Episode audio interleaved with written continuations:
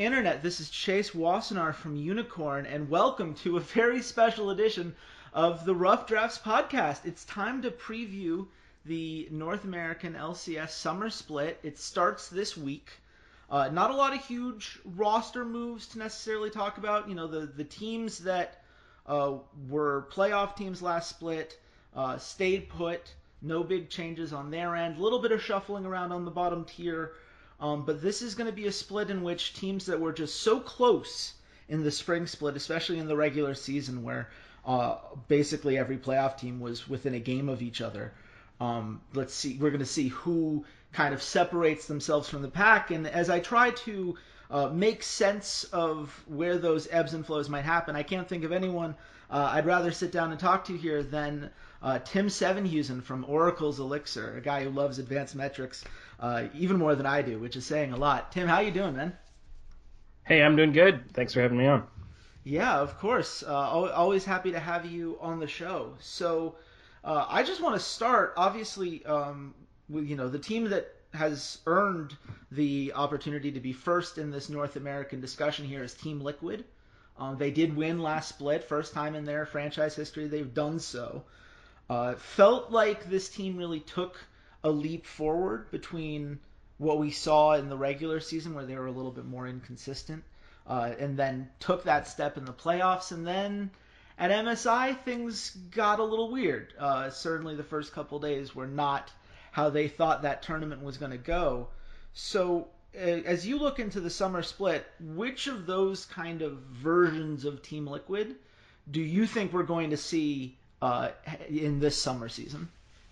You know, I think the the likely scenario we're going to get out of Team Liquid is probably very similar to Spring. I think, uh, you know, if, if, you take it a bit of a, a, bit of a larger, like take a step back, you know, the regular season looks, you know, decent but not amazing, and then they really round into form by the time playoffs come in.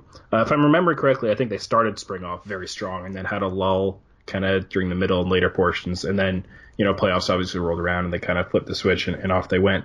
I think we'll probably see an even slower start at the very beginning uh, I don't think this team's going to have any issues making playoffs, and I think they really will plan to to use the regular season, you know, as they're not going to go 100% to win every single game. They're going to, you know, focus on their their their improvement, focus on their practice time, focus on trying out different different things and making sure they're well rounded, um, and really make sure that they're ready uh, by the time playoffs hit. Yeah, I, I think that's very fair. It's something that we've seen from almost every MSI team.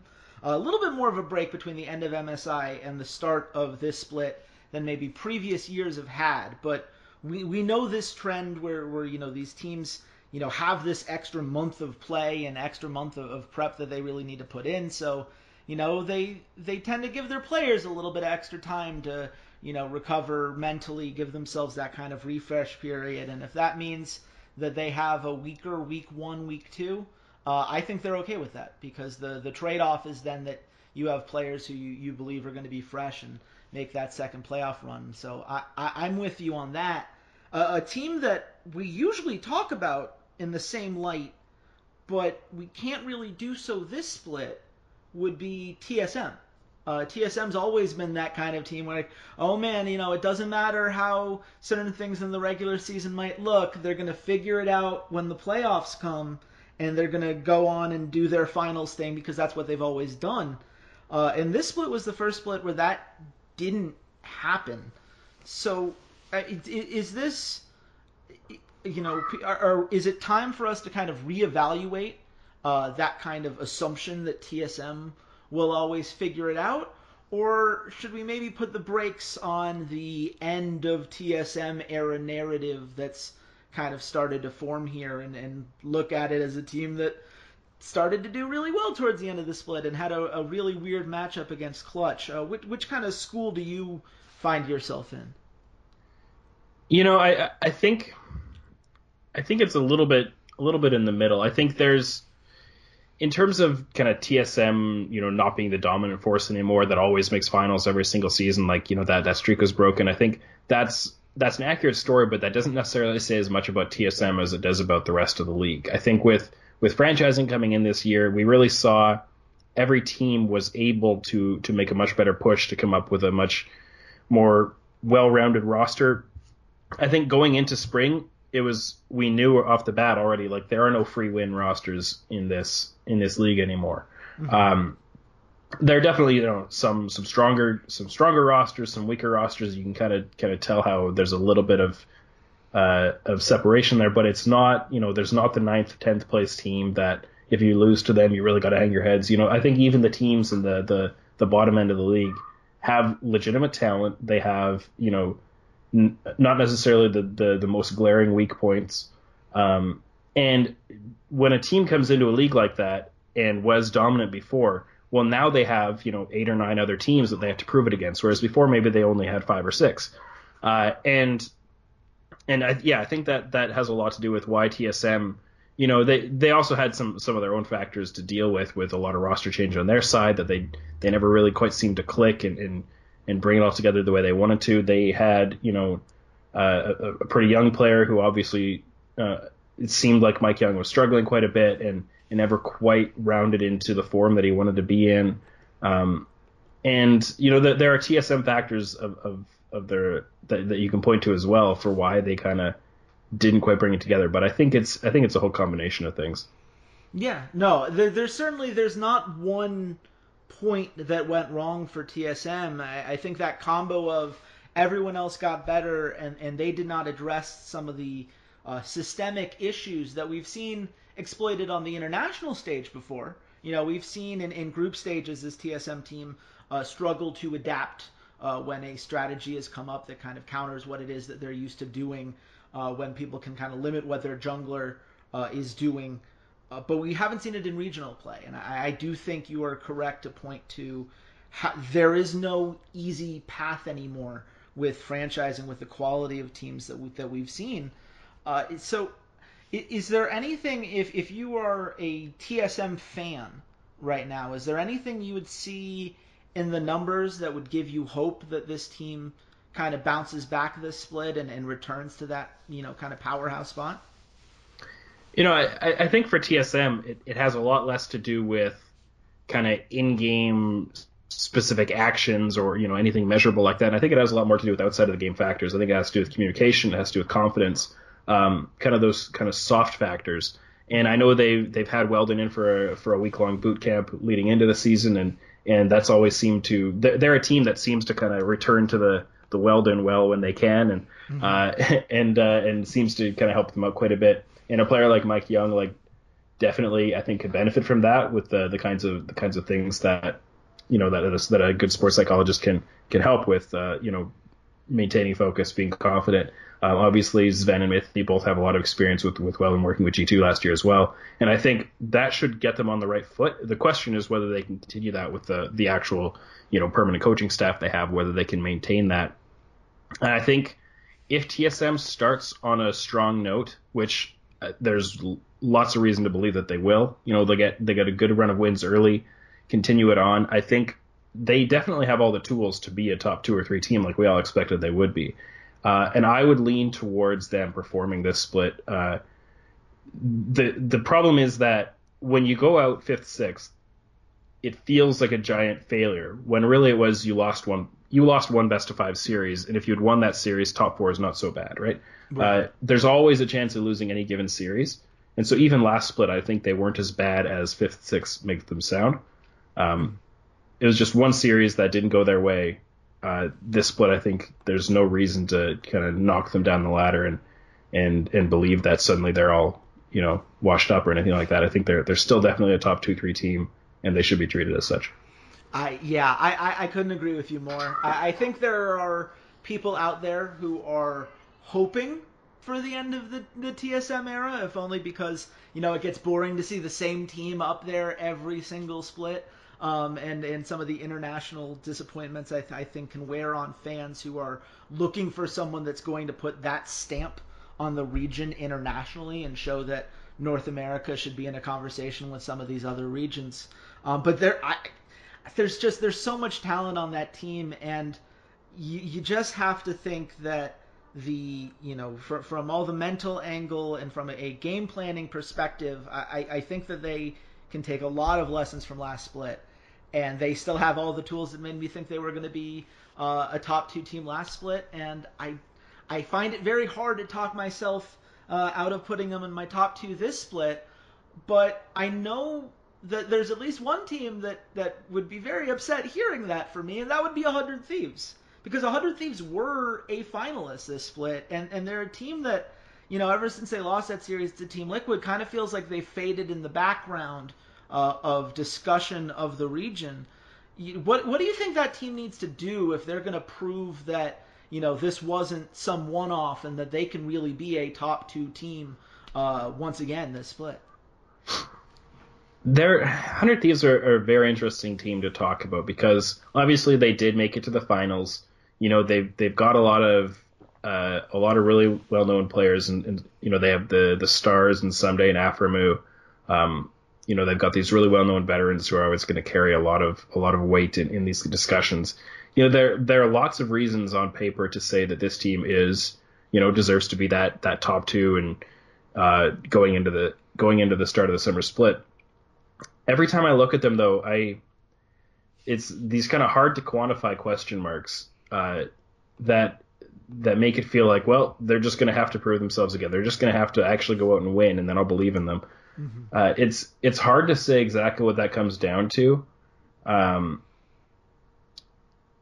I, I think like I'm especially like I, I try not to let things like the meta you know influence these things because the the meta can adjust so much over the course of a season um, and also especially going into summer with you know the, the current meta of all kinds of random crazy things going on especially in, in the bottom lane and who really knows what's going on there anymore yeah um, I, try not to let it influence me but one thing i do know is that regardless of meta almost regardless of meta the jungle mid duo is al- almost always one of the, the core like if you can't win the mid lane and and work well with your jungler to kind of roam and influence the rest of the map, it's very difficult to be a strong team that actually performs well and wins. It's it's certainly possible. Um, I would say looking at, at Team Liquid is maybe one of the examples that to me is one of the teams that won despite having not necessarily the strongest uh, jungle mid duo. But but when I look at Hunt Thieves and Meteos and Ryu, that's not that's never been the pairing that really screamed like this team is going to be you know meta proof. They've got a strong jungle mid duo. They're gonna they're gonna be able to make it work, and no matter what it is. That and and uh, that element of doubt still exists for me.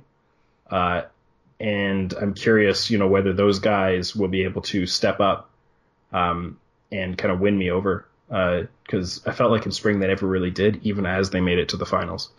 Yeah, you know, I, I, I Meteos performing as well as he did last split was both refreshing and also felt a little bit like an outlier during the regular season, just given what we've seen from him in, in previous splits. Uh, it was a, it was a pretty big jump uh, as far as you know th- you know things like his KDA and his kill participation, um, which was interesting to see. Uh, it, it's it feels like a, a, duo that can be adjusted to. I, I'm not convinced by Ryu. I do think that if Ryu's going to make another step forward and prove us wrong, you know, Pr0lly is the guy to do that. That's the coach with whom Ryu has been the most successful by a significant margin uh, ever since leaving KT Rolster back in the day. Um, so it, it's possible. I, I want to believe in it because Ssumday is best day and their set lanes are so fun. But it's just it, it yeah, it, it does feel very weird. And in a, in a meta where everything is up in the air, um, you you want to go back to the tried and true formulas of League of Legends, and that's not what made a Hundred Thieves work um, last split. It, it's going to be it's going to be very interesting to see if they can they can hold up. But uh, I, you know, we've got three other teams that were in the playoffs last split uh, you know, in Cloud9, uh, Clutch Gaming, and Echo Fox. Uh, these are teams that uh, I, I, felt c- could really have they, they they each had moments in which they seemed like very strong teams, and they each had moments in which it felt like they were you know having a hard time getting on the same page and, and making it work. If you had to pick one of these three teams to miss the playoffs this split, uh, which one would it be? Boy, that's a tough one. Uh, it wouldn't be Echo Fox. uh, in my mind. It would definitely be between Cloud9 and Clutch. And it's really hard for me to call between the two of them. I think I'd probably lean more towards Clutch having kind of the the greater downside, like the the the higher likelihood to to underperform. Uh, I think both teams obviously have a super strong mid laner. Uh, both teams have bottom lanes that have that have been very reliable. Clutch, I'd say, arguably surprisingly so. Uh, but I don't know. Both teams have also had these these these kind of elements to their performance that that really make me wonder. Clutch was a team that that I felt really overperformed in the playoffs. Obviously, beating TSM, you know, was was something that nobody really expected going in, and they and they pulled that off, and that really that really was the highlight of, of what they did in the playoffs. But uh, just as I was saying, like any series on the TSM side, any series you go into, there's always a chance you lose it, even if you're, you know, on paper the better team. I think Clutch kind of were the, the beneficiaries of that. It's not that they're a bad team. It's not that that they didn't deserve to win or anything like that. None of those kind of storylines. But but this is a team that that to me is not an obvious top four performer.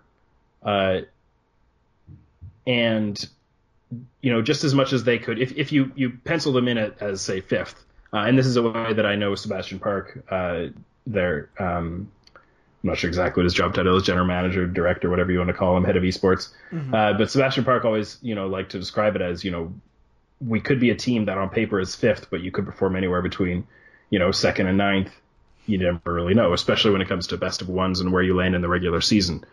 Uh, so, I, and I do think that Clutch have that potential to drop one or two extra regular season games that they had the opportunity to win. Um, and you know, if they should have been the fifth place team, they could fall to seventh. And and I think that's, I think that's kind of the risk that I see for them. They didn't really do anything to to make me believe their summer will be better than their spring.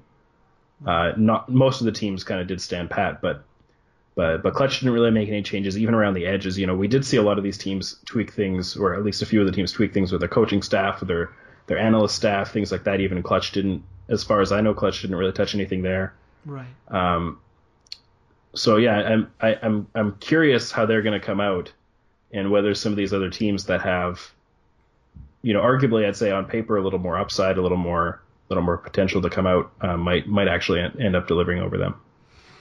Yeah, you know, it, it's a team where I really like the coaching staff that they've built. I, I thought their game plan against TSM was really intelligent. I, I think they found a way to maximize their opportunities in that series and, and set their players up to succeed. Um, but that was a team that also had, you know, Febiven saying, you know, heading into that wild card stage that he didn't have a lot of confidence because scrims weren't going very well and you know they didn't feel like this was a team that was that was clicking on all cylinders. So so I, I, I do agree with you that the downside is there and you know, the one thing I, I think of when I, I, I think of the other playoff teams is that Solo is probably the weakest player that was in the playoffs last split. Um, I, I, feel like he's a guy that uh, puts a weak spot on this team that uh, teams with strong top laners can target, and, and certainly uh, with the number of imports that we've had now that franchising is a thing, you know, there, there are a lot of good top laners uh, that can that can target him and punish that weakness in a way where Cloud Nine, you know, I obviously they had uh, some slip ups last split, but I, I don't think they have that same kind of weakness that a team could easily go out and exploit. You could say Licorice had a bad split, but we know when the meta's in the right spot that Licorice can look like a very good top laner as well. And he's a young guy with, with high upside to me in a way that Solo, I, I kind of feel like we know who he is as a player at this point in his career. Now, there's the obvious beneficiary if a clutch gaming were to fall apart would be CLG. Uh, CLG is a team that we saw do very well towards the end of the split, got some good wins against some quality opponents. Uh, we also saw long stretches in which it felt like this team just could not get together on the same page, especially you know guys like Biofrost who we kind of expected were just going to step up and and be able to to fit into this system perfectly. It just felt like um, the kind of communication wasn't there. Uh, did you see enough towards the end of last split to believe that this CLG team can earn their way into the playoffs this time around? Oh, absolutely. I think CLG definitely have the potential to be a playoff team. Uh, how much further they could go than that is, you know, whether or not they could win a quarterfinal. There's a chance. I wouldn't put it as the highest chance. Uh, although, here's the interesting thing from CLG is that I think a lot of, from their coaching down to their roster, I think a lot of them thrive on being able to prepare against a specific opponent. Going into a best of five, I, I would rate them higher than their ability to perform in in a series of best of ones, like uh, in the regular season. Uh, and and I think that's that's an interesting balance to find for a few of these different teams. Um, so CLG, you know, being a team that if if they can really come in with a with a clear game plan, they know exactly what they want to do, they know what their win conditions are. Uh, that's the situation where I see them thriving. I think that's especially true for Reignover. Um, it's also true for Huhi having a having a specific plan. And uh, the the challenge will be can they can they do well enough in the best ones uh, to make it into the playoffs and then bring those strengths to bear. Uh, so I, you know I think they they definitely have a chance to make the playoffs. At that point, depending on their specific matchup, you know their their chance to win a quarterfinal comes down to yeah to to what, how their strengths match up against whatever opponent they've landed against. So they could make some noise. Uh, the the problem I have for CLG, and it's the the same problem you know ever since they put this roster together, is that they do you know a lot of their strength seems to rely on that kind of pre-planning, the, those clear game plans. Um, Reignover especially is a player who his best performance was you know working alongside Huni, uh, not because Huni carried him or anything like that, but because Reignover always knew the you know the the clear game plan we have is enable Huni, protect Huni, you know, set him up for success. So you play you path towards the top side, you cover him as he pushes, you control the river on that half of the map. CLG is not that kind of a roster. Uh, and Reignover struggled even with Team Liquid last year to play to be a bottom lane focused jungler. This is a team that should be a bottom lane focused team with Stixxay. Darshan has for two years now been the the player who sacrifices his own farm in order to join the team for you know team rotations, uh, setting up team fights, grouping around objectives. He's not the you know the solo carry split push, you know make me a win condition kind of a top laner. Right. And after this much time, not seeing Reignover able to transition into a bottom lane oriented jungler, or for that matter, a mid lane oriented jungler, that's that's where my real kind of struggle comes in with with seeing can they bring it all together. I think they they have the chance, they have the potential to do it, but they, they've had a lot of chances to prove it so far. Yeah, no, this, I, I, I couldn't agree more with you. It's it's a system question really, um, and, and figuring out how to get Reignover to uh, get the right pieces ahead. You know, if if the bot lane, if he's not going to be able to uh, focus in that way, which as you've said, we've got a lot of evidence that says he's going to struggle in that way. Well, then we have to be able to get Huhi had. You know, you have to be able to get Huhi on the kind of roaming mid laners on which he thrives. You know, there's a reason his Aurelion Sol is as good as it is. You know, once they open up the map, I feel like this team becomes a much scarier team. But it is getting that map to that point in the early game, putting the the rest of the teammates in, in a position to really capitalize on that. That I don't think we saw enough of, and I, I don't think. Um, I don't think Darshan's going to return to the guy he was for Good Game University in season three, where he was that solo carrying kind of player, where you could just gank top and, and make that work, and know that you know he could split on someone like a Nasus and just you know close on you in the late game. That's that's not where he is at this point in his career. That's not the player that I think CLG want him to be uh, at this point. Um, so I, I, I, do think it's going to require an, an adjustment from Reignover. Um, I let let's talk real quick about these uh, bottom three teams because the the three teams I think that are, were at the bottom of the standings last split, to me at least, they feel like they're going to still be the teams at the bottom of the standings this split. Uh, if one of them was going to prove me wrong, Tim, uh, which one do you think it would be? That is a good question. And see, I it's hard for me to play favorites here and, and make predictions on them. Uh, you know, I'm, I'm a little closer to some of these teams than others. I've got deeper relationships with some of them than others, so it's a question I kind of struggle to answer for a variety of reasons. Mm-hmm. I think honestly, I think all three teams. So the bottom three teams are the teams that actually made some changes, and I think all three of them have the potential to to see some reward for those changes. I think uh, I'm, I'm, personally glad that all those teams did make cha- all those three teams did make changes. Uh, I don't have significant issues with any of those changes, um, and I think I think what we're actually going to see in, in practice is just a, a, continuation of this theme of, of the, the you know the floor of the league is coming up. Uh, I don't think any of these teams will be worse than they were last split. Mm-hmm.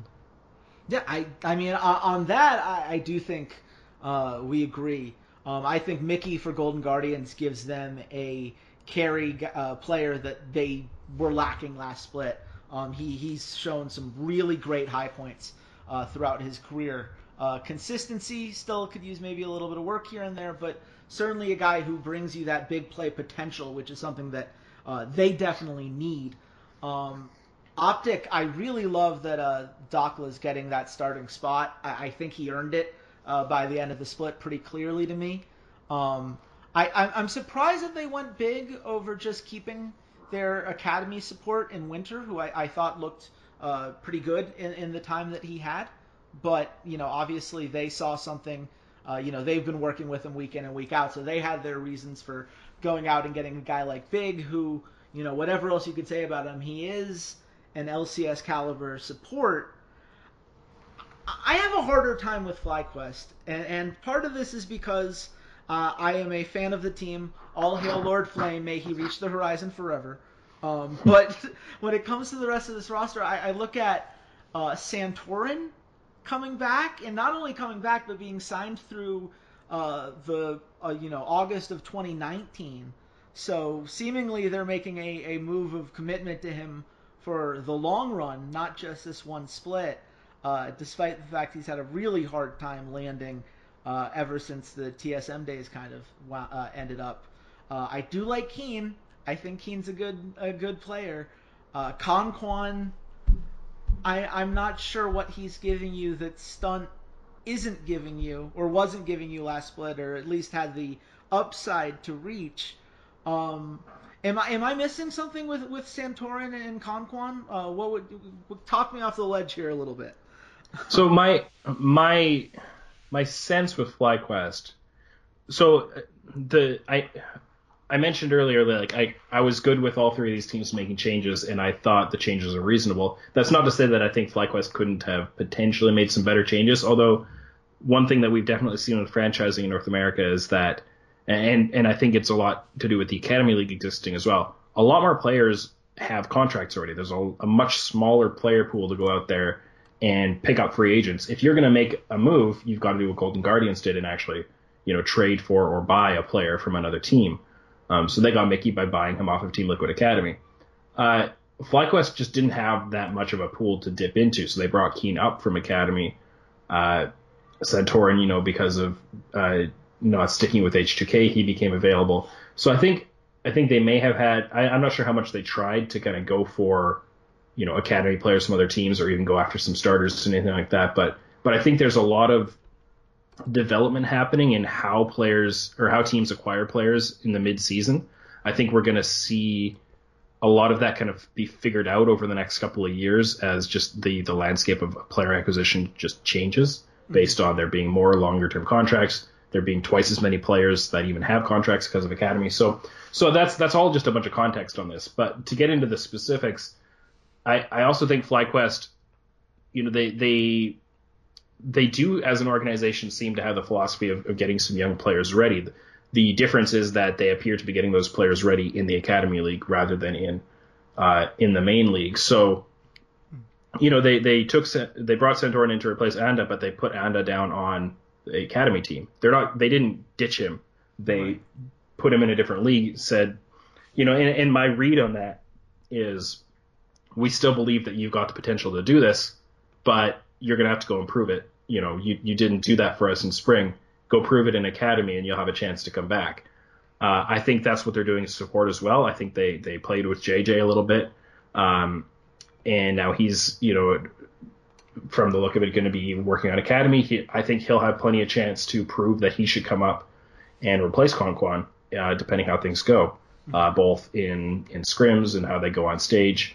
Um, you know, I think that's a similar story for Optic as well uh, when it comes to to their support role. Um, I think a lot of these teams are going to be, especially at the bottom end of the standings, are going to be willing to to make some changes, uh, you know, from week to week as it goes, um, and give these players a chance to develop in the Academy League and then make the jump up. Um, whether that's the jump in the middle of the season or the jump for next season or whatever it is, uh, that, that's that's my overall read on FlyQuest is they wanted to get enough uh, veteran presence in their roster with Santorin, with Keane, with Conquan, uh, to stabilize and make sure that they weren't going to be worse than they were. Uh, but but they're going to use that academy roster to to kind of apply that pressure uh, and see what happens. Yeah, no, it, it is it is interesting when you compare how FlyQuest is handling their academy roster versus how Optic is doing it. Um, you you you are correct to point out, you know, uh, they are giving players like Onda a chance to uh, develop in that academy system. They've clearly done a very good job with that team. They did win the academy league for whatever that is worth. Um, it, it, seems like they've got uh, you know a good coach and, and invert kind of uh, you know getting these guys ready, and I, I do think that uh, a guy like Onda, um, JayJ, JayJ in particular, I think we're going to see in the LCS one day. It's a matter of uh, when he gets enough seasoning, but I, I think giving these guys uh, some more time in the academy league can work out. I was surprised by how quickly Optic moved on from some of their academy players. A lot of changes for them. Uh, you know, looking at you know a totally different top laner, totally different uh, jungler, totally different support now for this academy system. And I, do, I don't think that's intrinsically bad. It's just you know it's it's the one team we really saw make that many changes in one split uh, to an academy roster um, this early on in the academy process. Uh, it's going to be very interesting to, uh, I guess, see how that pays off for them when we're looking at a year from now, two years from now, when we're hoping that a lot of this talent development starts materializing itself on the main stage. Um, so, uh, you know, last question, just to, to wrap, put a nice little bow on this. Um, what, uh, you know, when we're looking back at the end of the summer split, um, and we're looking back on this season, um, what do you what do you think we're going to be uh, what do you think we're going to be saying? Where do you think we ultimately end up uh, with this season? I know it's it's early. We've seen literally no games. This meta is so weird. So you can be as, as, as vague as you want with it, but but where do you think we ultimately end up with the season? You know, I think I'd be pretty I'd be pretty surprised to see Team Liquid miss the finals. Mm-hmm. Uh, I think they're they're on the the right path to repeat. Um, you know, it's it's far more difficult to to win another championship uh, than just being the best team on paper. Mm-hmm. But uh, but I think they've got a good path there. I think I think we're going to be very surprised by the final regular season standings. Um, arguably, I'd say we weren't that surprised by the regular season standings in spring. Uh, you know, a few pieces of movement here and there, but but anytime it's you know 18 games, you know, moving to the the getting rid of the best of threes and all that, that just creates a lot more variance. So I think we could have, you know, we were talking about earlier about one of the playoff teams, you know, from spring missing for summer. I think we could easily have more than one. Um, we could see some more movement there, and, and we might be surprised by it. But I think ultimately we're probably going to land with the with a pretty similar top three or four um, at the end. I think we'll see a TSM finish top four this time. Um, I, I have faith that they're going to bring it together. Uh, it, other than that, I think you know, th- not that much has changed, and I don't think when it when it, all the dust settles down at the end of this, I don't think summer is ultimately going to finish that far different from spring.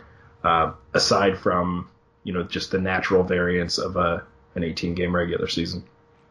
Yeah. No. I. I, I oh, sorry. Go ahead. I, I was going to say also, I do think one of the one of the storylines that's going to be pretty relevant by the end of this is um, the role that coaching has played in you know, given that you haven't really seen roster movement um, on most of these teams, there has been a little bit of coaching change in a few of them. Um, uh, we we saw you know FlyQuest bring in SaintVicious, and I believe it was Rapid Star who moved from FlyQuest to Cloud9 to help them out. There are a couple other things in, in coaching analysis that weren't really publicized or maybe not um, talked about much, but but I think it's the performance of the coaching staffs that's really going to to drive the if there are big changes in, in the final standings and the final outcomes. A lot of that I think is going to be attributable to what the coaches did, how well they were able to prepare and adapt their teams, especially if we have quite a long period of, of unsettled meta at the start of the season. Yeah, that's I. It's the one real wild card that um, is going to make the first few weeks of this season just fascinating. Uh, I don't think uh, many teams know exactly where we're going to end up from the meta we're in right now to the end of the split.